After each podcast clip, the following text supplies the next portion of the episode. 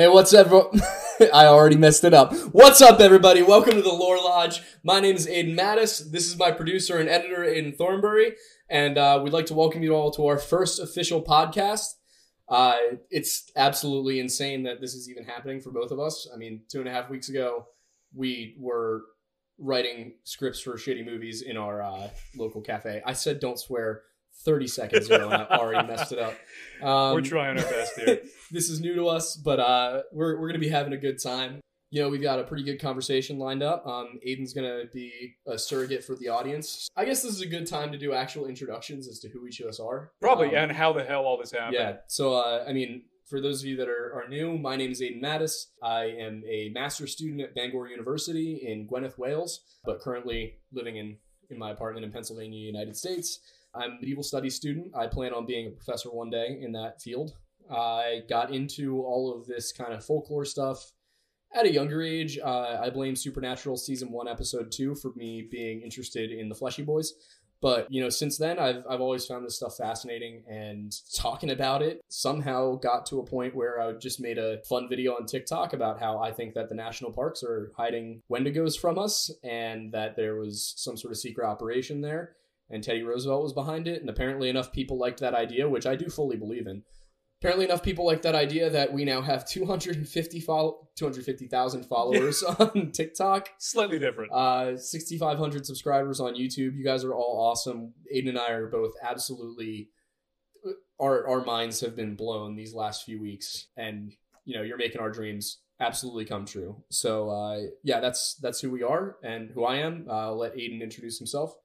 Uh, real quick to Jolie, you should absolutely watch Supernatural. Uh, oh, one hundred percent. He's the one who got me into it. I was turned off of it from like it was. I think it was the summer before sophomore year of high school that he showed me it.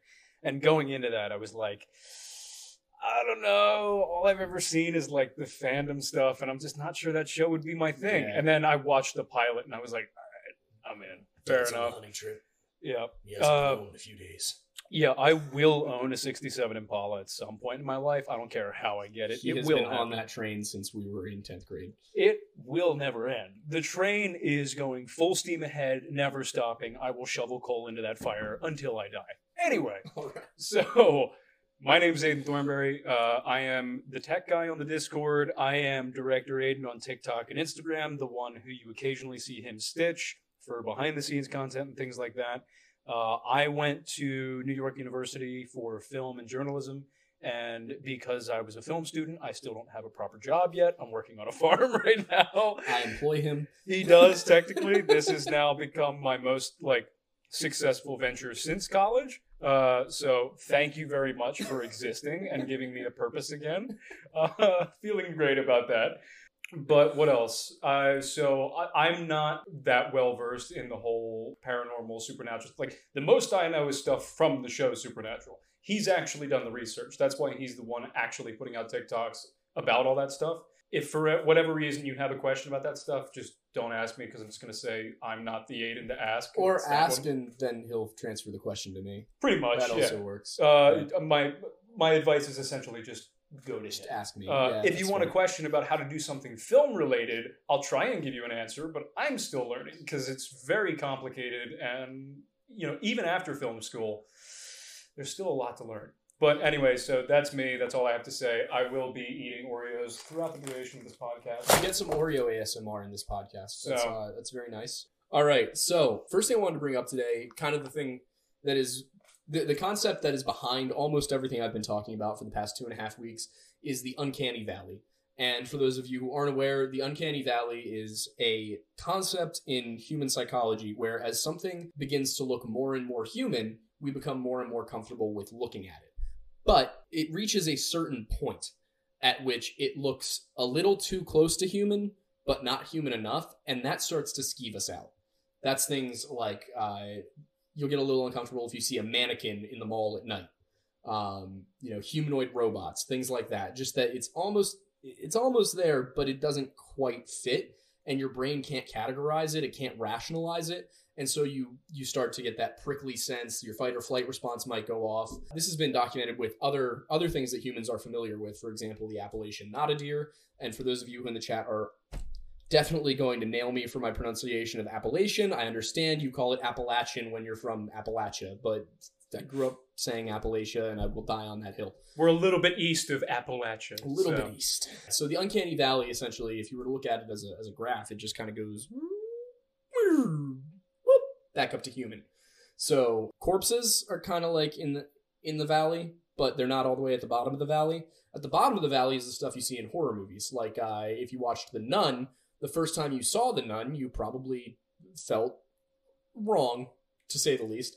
But yeah, so that's kind of this where this all stems from is that we've got as a species a I don't know what to call it other than the uncanny valley, but we've got this spot in our perception of living things, of humanoid things, things that we're normally comfortable with, where we see it and we have an innate sixth sense saying, you know what, that's not right. That shouldn't look that way. I'm in danger. I should get out of here. And that is what contributes to the kind of thing that I've been talking about with the what I've been calling the flesh pedestrian, but obviously also, you know, content warning. I'm about to say a couple of words. The skinwalker, the Wendigo, the fleshgait, the goat man, the dog man, you know, all these other various creatures and you know, call them spirits, demons, cryptids, whatever you want. But those things, those all fall within the uncanny valley. And I knew I had notes that made sense for this. You might remember me saying I don't usually have notes, or I do usually have notes, and this time I don't, but now I do. I've made a point of now always having notes Not a bad idea. not a bad idea. Yeah. So yeah, with the uncanny valley, where where does that come from? There's a lot of scientific hypotheses. None of these have been proven, but it's kind of like how with the Appalachian not deer, the, the scientific explanation is chronic wasting disease. And chronic wasting disease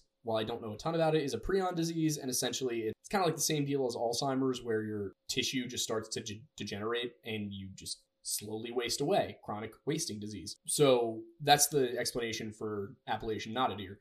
But with knotted deer, that's not the only thing that they're categorized as. When we talk about knotted deer, we often are talking about deer that have joints that bend the wrong way, or deer that stand up on two legs, or deer that have four eyes, or deer that have sharp teeth. So, chronic wasting disease might make sense for some of them, but that's not exactly what we're always talking about here. So, that's an example of the uncanny valley and something that's not human. But why do we have the uncanny valley with humans? You know, Aiden, do you have any guesses? With humans specifically?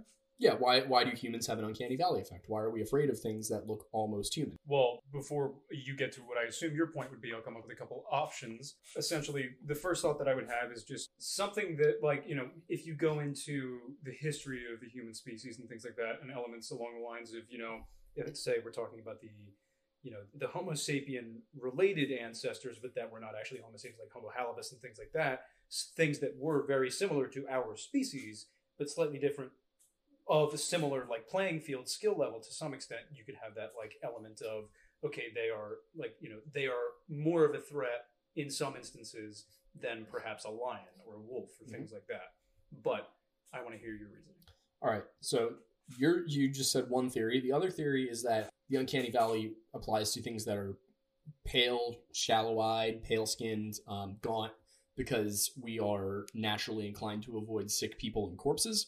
I don't like this one because human beings, for the past oh god, thousands of years, have been known to care for the dead and also to care for the sick. It's something that makes us human. So the idea that we'd have the uncanny valley built into us to make us avoid sickness doesn't make a ton of sense.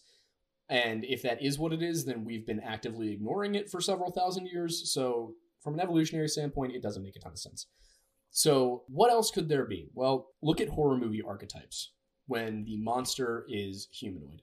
What are you going to see? Think about like uh, Nosferatu.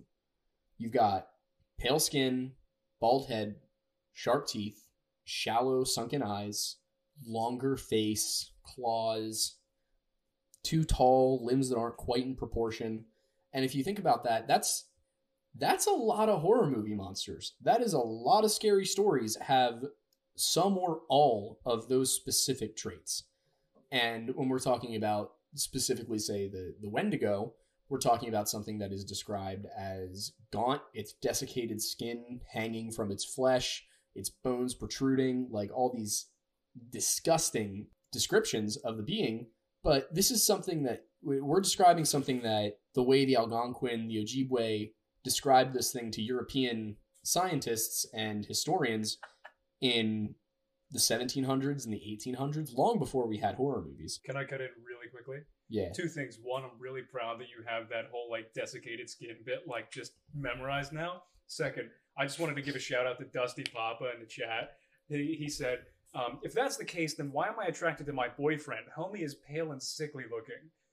Loved it. Fantastic. Made me chuckle. Couldn't avoid it. Keep it coming. Are Absolutely are it. super chats turned on on there? Uh, I don't know yet. Okay, Uh, we're still we'll- we'll figuring out the whole YouTube live Yeah. stream thing. We'll, We'll get, there, We'll eventually. get there.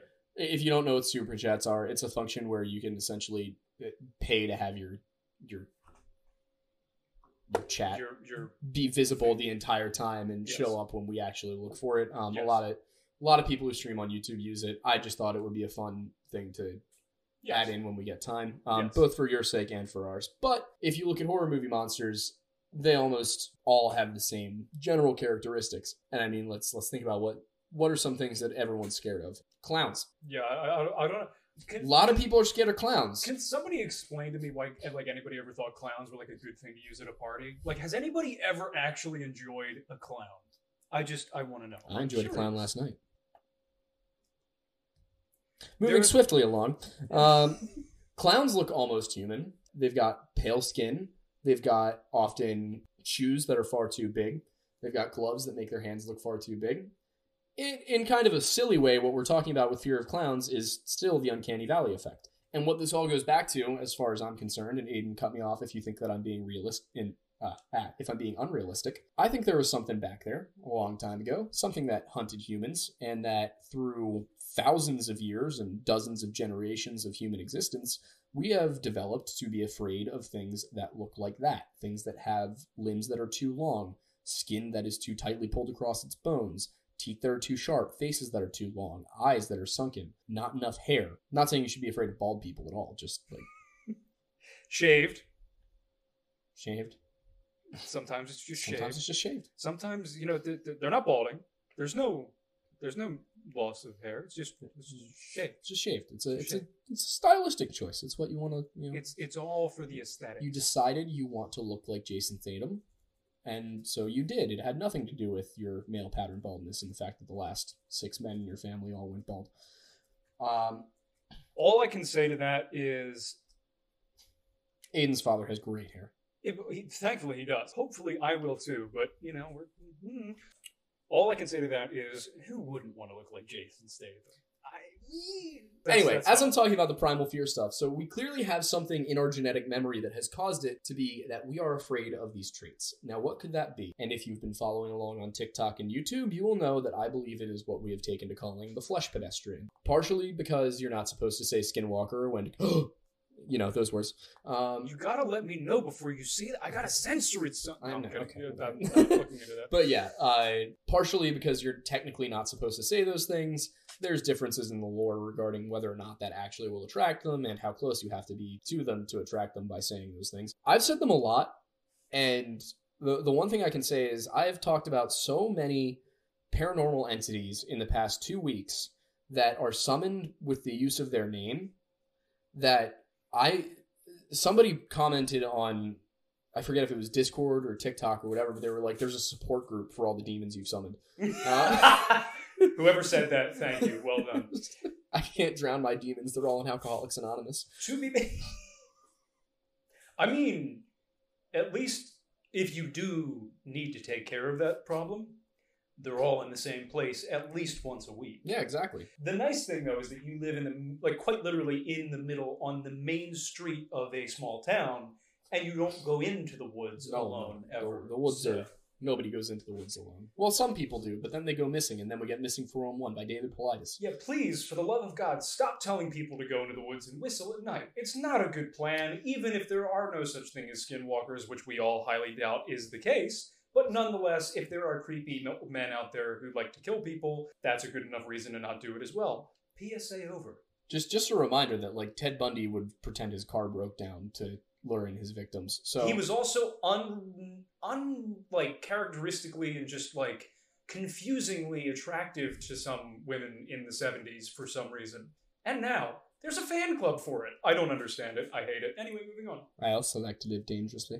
Anyway, But yeah, so so I've really started using the term flesh pedestrian because these legends do have differences, they do have variations, and Uh, you know, the Skinwalker is a witch who uses animal pelts and dark magic to turn into kind of similar to the whole werewolf idea, but uses it to turn into a hybrid animal human being that has super strength, super speed, can read minds, can move across the astral plane. And then there's the Wendigo, which is either a demonic spirit which can possess people or a psychosis of sorts that overtakes people when they uh, resort to cannibalism and then causes them to crave human flesh and never be satisfied. And in some legends, the lore works that they grow in proportion to the last meal they ate. So you could have a Wendigo that, if it survived long enough, would hit, you know, 30, 40 feet tall. The Ojibwe described them as being as tall as trees. The Algonquin described them as giants with a heart of ice. You know, there's there's a lot of different lore regarding exactly what these creatures are. So rather than get online and use the term Wendigo,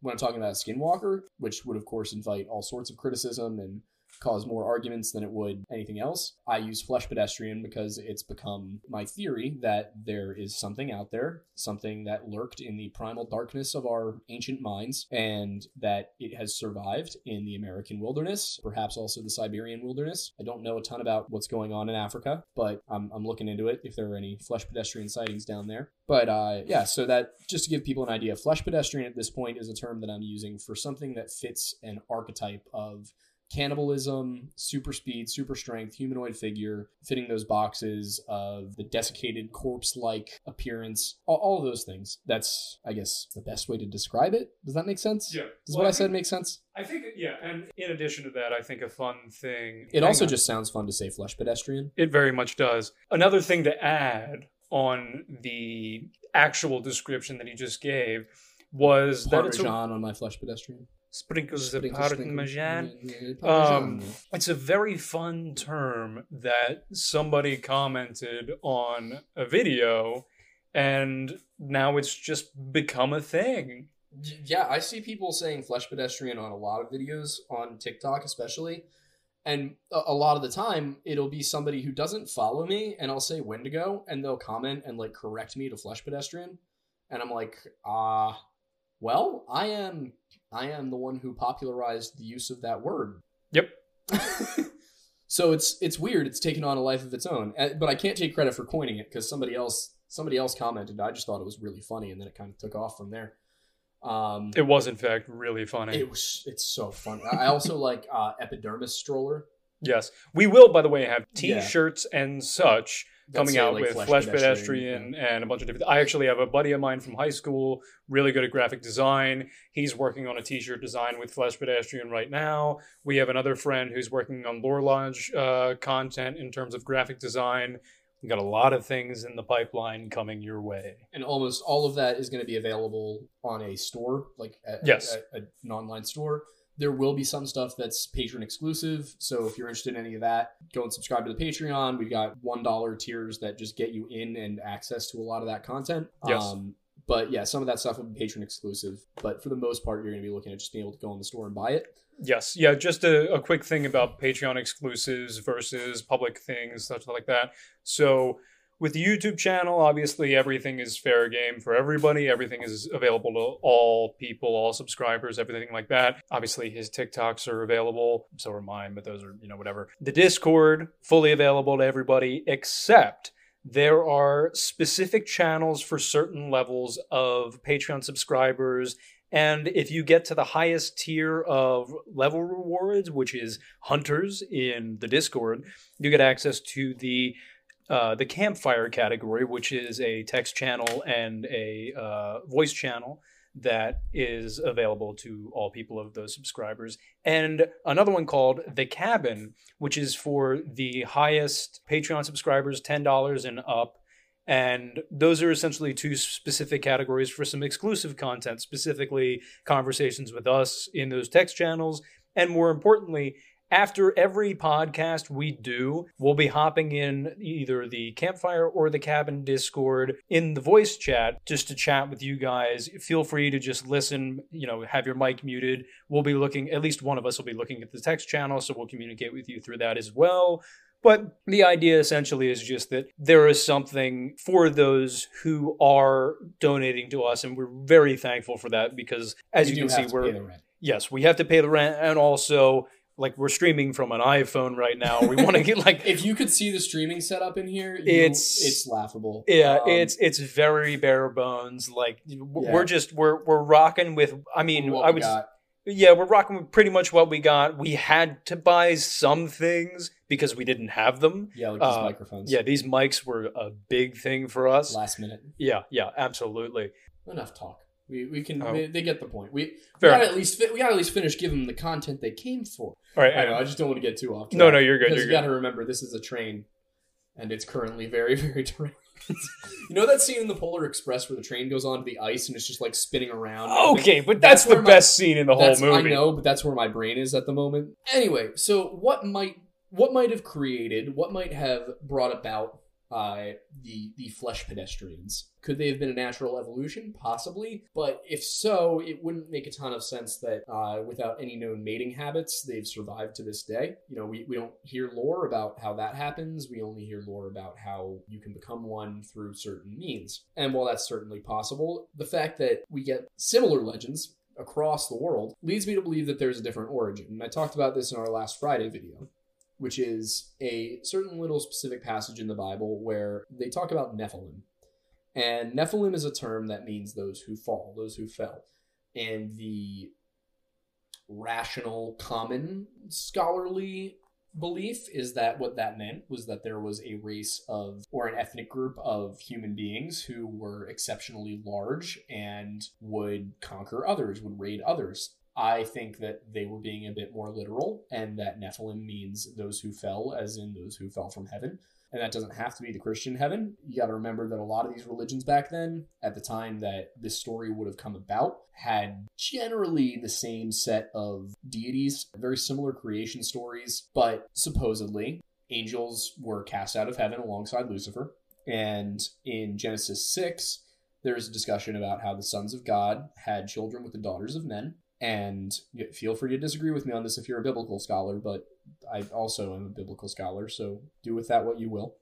This is my theory. I know that there are other interpretations, but my belief is that the the flesh pedestrians as we know it are the result of this union. That the giants that are spoken of, you know, the, the children of these these unions could be possibly, and I'm about to maybe blaspheme here, but could possibly be the Norse gods, the elves, the Tuatha De Danann, the Egyptian gods, the Greek gods, that these mighty men, men of renown, might be the what, what we know of today as the pantheons of pagan religions. And that their offspring for example in the norse case loki had children who were a wolf a serpent a giant. Another case where i think that, that something that lends credence to this is that we have the anak in numbers 13 who are mentioned again as nephilim as giants and we also have the Jotnar in Norway and Sweden, who are ice giants. They're not exactly the same thing, but it's similar enough. And then you also have Native American lore about giants. You have tales of giants from the Middle East. You have tales of giants from Africa.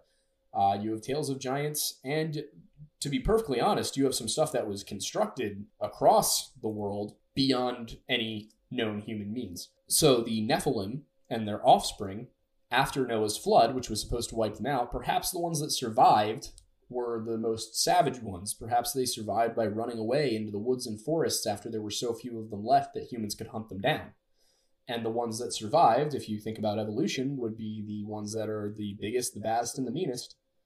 And that would get you what we talk about as the Wendigo, as the Fleshgait, as the you know the more recent the Rake, as some of these legends that come out of Eastern Europe, uh, out of the dark forests of Ukraine and Russia, of tall, lanky, cannibalistic creatures that roam the wilderness, Yukon territory and the, the Algonquin territory in the United States, where we have all of the tales of the Wendigo.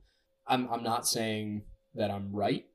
I'm not saying that I am objectively correct about any of this, but I think it's at least an interesting theory, especially when you tie it into, you know, what would have happened. Well, Europe was a violent place. Europe was a place where people would fight over scraps of land. People would fight over being the same religion, but one town having a different patron god than the next town. So it would make sense that these things would not exist or would be sufficiently in hiding in Western Europe so that you wouldn't find them. And then we have Jotnar and we have the Tuatha De Danann, and we have uh, some of these Eastern spirits. We have the Strigoi, we have the story of the Anunnaki, which I think has been co opted into something it's not, but I think there's an interesting little tidbit there. If, if you don't follow the Anunnaki all the way through the Ancient Aliens pathway, you actually get something similar to Nephilim, to what I'm talking about right now. Uh, you know, the Greek gods who lived on Mount Olympus, and then when you tie that in with the fact that what you're looking at in Christianity and Judaism is essentially an interdimensional being, a set of beings, the angels, God, the Holy Spirit, all of these things that are present again in other religions. I just have a Christian background, so that's why I'm using these references. But if you look at what you've got there, what you're essentially talking about is interdimensional beings multidimensional space. And then when you conflate that with, say, what the Celts believed, which is that time is a spiral and you can step in and out of it at Sheads, at Fairy Mounds, and you can go into the other world. And when you go into the other world, you have to make sure that you enter at the same time you left, because if you enter at a different time, then you will cease to exist, or you will age very, very rapidly. There's enough tie ins when you look at world culture as a whole. If you look at one individual piece, you can easily disprove Norse gods. You can easily disprove Greek gods. You can easily disprove, I was going to say Chinese religion, but I don't know how you're going to disprove Confucianism. um, because it's, It's a more of a point. philosophy. Uh, you, I mean, Xi Jinping is certainly not some divinely inspired being, so I guess you can disprove it there. But yeah, so i if you look at any one of them individually, any one structure of belief on its own, it's at least possible to come up with a logical argument as to why you know what it's not that it's this this scientific explanation for what you're seeing.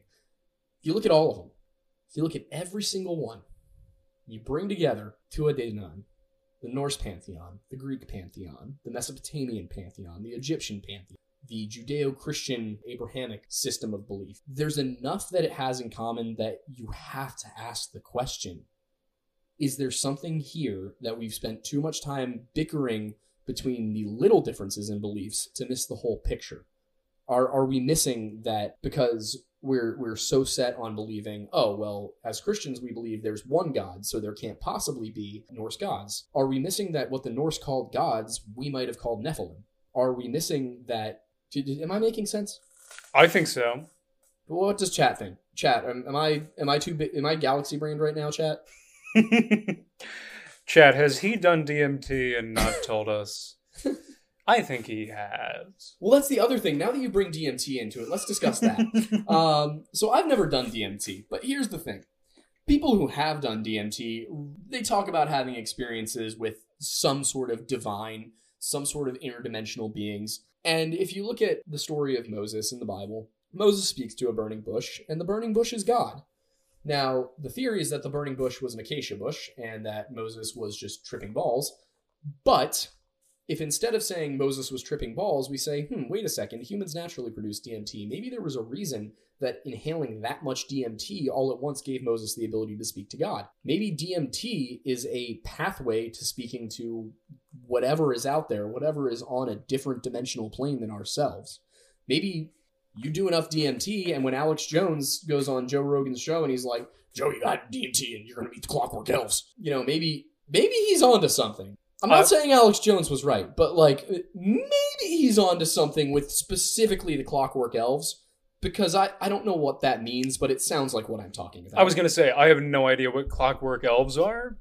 Uh, sounds sounds a little like Clockwork Orange, that movie. That's that's what I'm thinking Clockwork of. Orange. No, I'm not talking about Clockwork Orange. Oh, I know Oh. that's not what you're talking about, but when I think of Clockwork Elves, I just think of that movie, but instead of normal sized people, it's elves doing all of that Oh, stuff. good God. That would be terrifying. It would be terrifying, but also hilarious because if an elf tr- came up to me and tried to beat the shit out of me with a baseball bat, it would probably tickle and I would laugh, and it would be funny.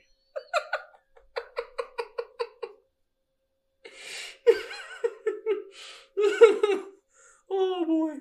Because at the same time, it's like you think about it, there's no way an elf would be able to use a full size baseball bat. So, like an elf size baseball, how big's an elf? Is it like this big? Are they like like is it Santa's elves that are just like We're talking about like Tolkien elves. oh that would Yeah. suck because then they'd all hit. So if we're talking Tolkien elves, they could all swing a baseball bat like you know, Ryan Howard or Barry Bonds or something. So one hit and my head's 500 yards down the street. It's actually how the game of golf was invented. Uh, I believe it. The Scottish would be crazy enough to T-ball. to huh? T-ball. That's where it started. Probably. Okay, well, you can't you can't make a definitive statement like that and then end it by saying, "Well, probably." This is a show about lore. It is. This is real life lore. Oh my god, what was I saying? Oh, oh Just yeah. a little venom, venom there. Yeah, bad. so I have I got to talk about the younger Dryas, Yes. and then I've got to talk about how this ties in with missing four one one. Good luck with that. Let's find out to see how he does it. All right, tune in to see what happens. Will Aiden's brain break? Possibly. It's broken. It's broken. Oh, it's been broken for ago. a long time, boys and girls, ladies and gents. So, in the Bible, part of the reason that God inspired, part of the reason God decides to flood the entire planet is that the Nephilim have begun to cause quite a few problems. So he says, you know what? Let's let's let's try this again. Let's start over. Noah, get in the boat. Noah's like, there's a lot of animals. God's like, yeah, there are. I made a lot of animals. Nice job, right? Mm-hmm. Noah, it's get pretty cool, huh? And Noah's like, that. we're gonna need a bigger boat. And God's like, okay, we'll be able to build a boat this big. And he gives him very specific instructions on how to build the boat. But besides that, the point is, God's like, all right, Noah, you got all the animals in the boat. Noah's like, yeah, I got all the animals in the boat. Noah gets all the animals in the boat, and the world floods for 40 days and 40 nights, and then it comes back down. There's still people somehow, but they survive in ways that we don't understand. Anyway, point is, putting aside all of the questions about how Noah fit two of every single species in the world into a boat, oh, Okay, so wait, and well, whether or is- not this is. I'm getting to it. I'm getting to Oh, it. I have an interesting question Okay. before you jump to that. So think about the fact that you just said that there were other people there somehow. So maybe it was less about every animal in the world two by two, but every animal in his specific area, which makes a lot more sense to put them on a boat. Especially when it said other people were there. Okay, yeah, sorry. You know what another idea is? What's that? You know Atlantis. Yeah. We're going to talk about Atlantis. Oh, yes, I Um, love when he talks about Atlantis. So, i- if you're familiar with Atlantis, the idea here is that Atlantis was an antediluvian, which means pre-flood, advanced civilization. What what does advanced mean? Well, Plato was calling it advanced, so that means it was more advanced than Athens. A lot of things have been more advanced than Athens, but that's what it meant at the time.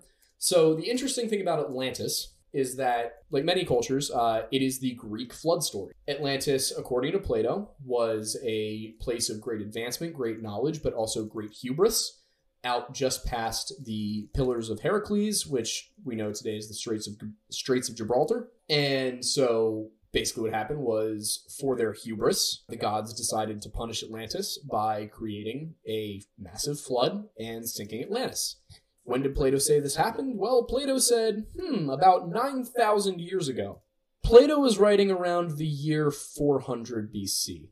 9,000 years before 400 BC, so let's call it 9,500 years, something happened. And, and we know this today as uh, the Younger Dryas period, and we know it today as something that happened about 12 and a half to 11 and a half thousand years ago, which was a massive glacial melting period where the entire world's sea level rose hundreds of feet. For us to know that with current geological science, with current geology, with people who study this, with modern measurement tools, makes sense. We know what the sea level was at various times in Earth's history. How did Plato know that the world experienced a massive flooding event 9,000 years before he lived? And how did he get that timing spot on? How was he correct? How do scientists today, how are they just figuring out what happened with the Younger Dryas period?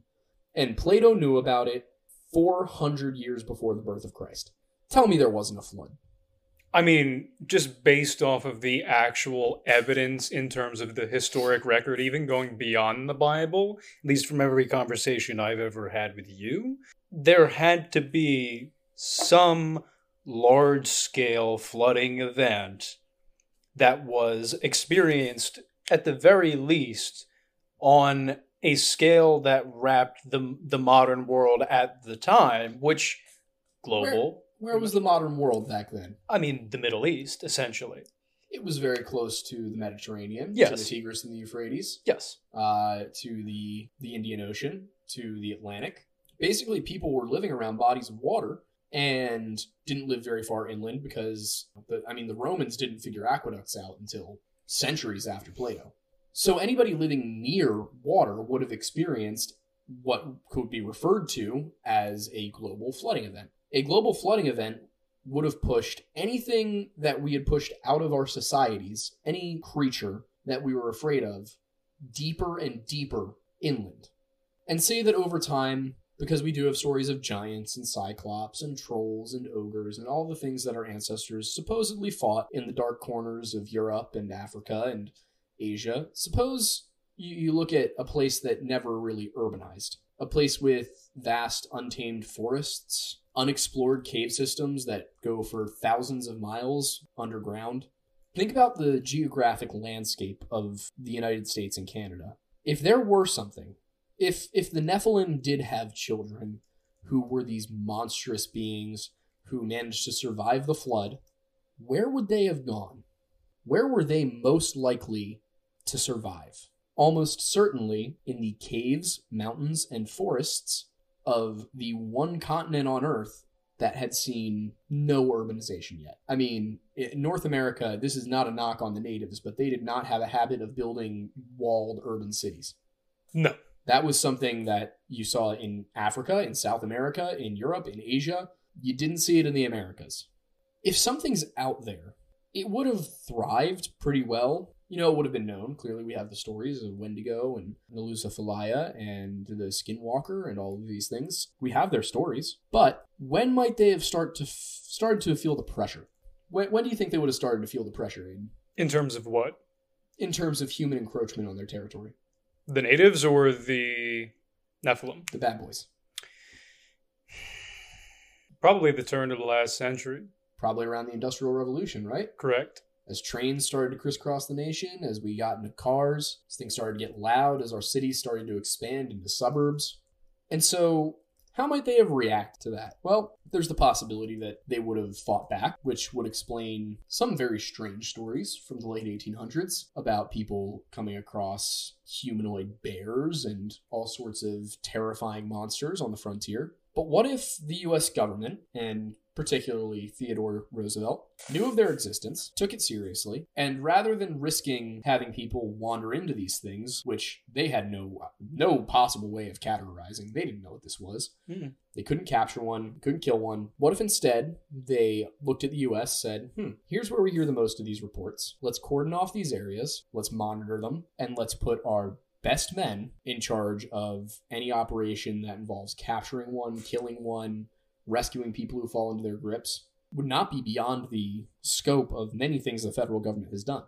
So, what I'm saying, in a nutshell, is what if thousands upon thousands of years ago, some fallen angels got it on with some human beings, and that caused the National Park Service to exist? Is that open ended, or are you looking for an answer? Bit open ended, but I'm curious what you think.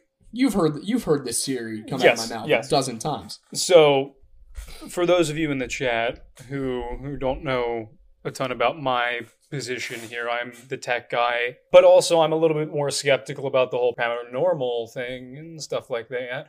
Uh, I've not done the research just like he had, so I'm just, you know, kind of learning along with you to my, very much of an extent. But essentially, so I mean, from a totally secular perspective, in the sense of science, no like further beliefs, anything like that, just history with the limited knowledge that I have, at least in this field, yeah, I think there's validity to it, you know, considering he was an avid hunter. He was a big nature guy, to put it really pedestrianly. It would not surprise me if, when he was on his extensive hunting trips, if he came across something that he couldn't explain. And that's the reason why he was the one who kind of led that charge. I mean, it, it, it's it's a theory that holds water. I, I would love to see some proof that yeah, we might be able to do at some point with GoPros and walkie-talkies and flare guns and and trying Yeah, we- to survive in the middle of absolutely Yellowstone. love to do a uh, a nice little trip through Yellowstone or something like that with GoPros and somewhat heavily armed, just Oh yeah, yeah. see if we could find something about it. That's the thing is like even beyond anything paranormal, if you're just trekking through Yellowstone uh, for like a multi-day trip when you're staying there and all that fun stuff, uh, you got to be prepared considering there are grizzly bears, there are wolves, there are American buffalo that can yeet you. Americans. They're Americans, actually, yeah. But yeah, the buffalo can yeet you like 15 feet in the air. That doesn't bode well for people. I'd like to actually, while, while we're on the topic, I'd like to quote Teddy exactly. Um, more of paraphrase. So Teddy Roosevelt had a conversation with a, a man named Bowman on a hunting trip once, and he he recalled that uh, Bowman and a friend had set out to trap beaver in a rugged river valley, and this is from Mental Floss, in what was then Montana Territory. They went up a mountain pass where the year before a lone trapper had been killed by uh, by an unidentified beast. The half eaten remains being afterwards found by some mining prospectors who had passed by his camp only the night before. They left their horses at the foot of the pass and climbed up to a small glade where they pitched camp. With some hours of daylight remaining, they went about to set their beaver traps in the stream and returned to camp just as the sun dipped behind the screen of pines. With a shock, they found their lean to flattened and the contents of their packs scattered among bear like footprints in the earth. Bowman's companion made a torch from the campfire and peered at the tracks. Bowman, he said, that bear has been walking on two legs. That was either a very interesting bear, like Bears don't Wotek that. from the. Well, okay, just as a devil's advocate, for some reason, when I They'll, when I can't hear stand on two legs, but they won't walk on two legs. Generally, Uh, I- th- maybe like a few feet, and they'll do that like weird, like So there's wait, looking thing. I, I will play devil's advocate here only because I really love this story. Uh, Wojtek, the artillery bear, was a Polish brown bear. We're talking about a trained bear in World He War wasn't One, trained. They like loved him. He just like he hung around while he was a cub, and then he would eat cigarettes and beer. And they were just like, this guy's great. And they would wrestle with the bear. And so he was just hanging out in World War II with these soldiers. They made him an official, I think he got up to uh, whatever's above private Corporal. maybe whatever it was because what he would do is like he would actually help out the war effort. While these guys were shooting off artillery rounds in these little dug trenches or whatever the bear i had to censor myself there would go over to the truck pick up these crates of artillery ammunition that would take like three to four humans to carry and carry it over to the soldiers. Dude i want to make a movie about that so I- I- badly. I, you. That's so cool but anyway May, may, aside I, may from- I get back to my story about Yes. Teddy Roosevelt? Aside from a Polish artillery bear, there's not a lot of bears Yeah. that walk on yeah, two okay, feet. exception, not the rule. Yes, yes, yes. Yeah, but so he says Bowman, that bear is walking on two legs. Bowman laughed off this idea, and the two trappers soon went to sleep in their repaired camp. But Bowman was awakened in the night by a fetid stench and the fleeting shadow of a great body in the entrance of their shelter. He shot his rifle, and the beast retreated into the forest. Fetid stench. Fetid. Yeah. Smell of rotten meat. Yeah. We know where that and this is a going. story that Teddy Roosevelt heard, and t- you know, t- to his credit, basically said, "I I believe the man believed wholeheartedly what he was telling me." Mhm. Knowing what I know about Teddy Roosevelt, that does not sound like the kind of thing that he would simply allow to let go. This is a man who was an avid outdoorsman. He was a hunter. Uh, he was considerably progressive in terms of uh, bigger government policies, protecting wildlife, environmentalism. If anyone were to do it, it would be Teddy. And the idea that he would have sent out expeditions to determine where these creatures live and then cordon them off into U.S. national forests in no way seems far fetched to me. Not I- really. I, don't think that's unbelievable at all. And then when you think about how that transcends into today, we have the missing 411 phenomenon. We have men, women, and children who go missing in our national parks, who right out from under the right out from under the eyes of the people that they are with will just disappear. And it's in situations where it's utterly impossible. Old men who can't walk without a walking stick disappearing and search parties looking in a 20 mile radius and not finding them. Children disappearing and then reappearing up sheer cliff faces that they couldn't possibly have climbed. Hunters just vanishing. And a lot of people say, oh, well, a lot of these disappearances, almost all of them coincide with cave systems, with cave entrances. If you've never been hiking, if you've never been in a cave, that seems like a reasonable explanation. Oh, they were hiking and they got lost in a cave. The amount of effort that it takes to get yourself into a cave, it's not a small amount of effort. And if it were caving expeditions where this were happening, or somebody was like, hey guys, I'm just going to go hop into that cave real quick and see what's down there, their friends wouldn't come back and say, "Hey, we have no idea where he went." They would say, "Hey, he went down that cave. Can you look for him?" It is not. There are places where there are sinkholes and abandoned, unmarked mine shafts where people have fallen in, Hmm. but those are not the cases that get talked about here. Those are we're we're talking about the cases that aren't solved. We're talking about the people who go disappearing and, and we just don't know what happened to them. Because if somebody disappears and there's an abandoned mine shaft and their body is at the bottom of, bottom of it, well, we, we know what happened to that person. That's not who we're talking about here. We're talking about people who are hunters, soldiers, outdoorsmen who just up and disappear from within their backpacking group in the middle of the day and they are never found. Their clothes are found sometimes. The weirdest part is when their hiking boots are found just neatly placed together. But that's we'll talk about that a different time because I can't get into missing 411 in one podcast. That's just that's a podcast of its own. Yep. But yeah, point is there's enough evidence in my mind to support the government cordoning off national parks to prevent people from accidentally wandering into this thing's territory, whatever this thing is, or these things. And when you have the Algonquin, when you have the Navajo, when you have the Iroquois, the Cree, the Choctaw, who all have similar enough stories. Not saying they're the same, but similar enough. There's no way that it just was something they all independently made up. It's like the flood story. There's no way that everyone across the world, without talking to each other, made up a flood story. Something happened.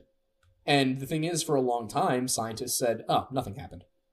That was just, you know, it was made up. And then, as tends to happen, later science Yeah. proved them wrong. Can we just say, from a scientific standpoint, if multiple cultures say something happened, at least just say maybe, because saying no when there's a lot of people saying yes is generally not a wise decision. I think we need to clarify that what we're talking about here is science.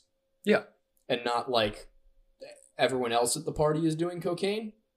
Yeah, no, no, no. That's yes, very just, much just so. wanted to clarify. Yeah, that. no, no, Okay, no. yeah. it it when somebody when there's a large group of different cultures saying like I'm not being metaphorical, I mean genuine actual cultures, not three of your friends at a party doing a mound of blow and they're saying everyone's doing it, you should join. Yeah, no, I'm talking like if there are multiple cultures saying that a thing happened in history, It's at least worth looking into. yes, there's at least a chance that hey, maybe it happened. You should do some scientific research, research, come up with a hypothesis, test it, figure it out, see if you're right or not, and then move on.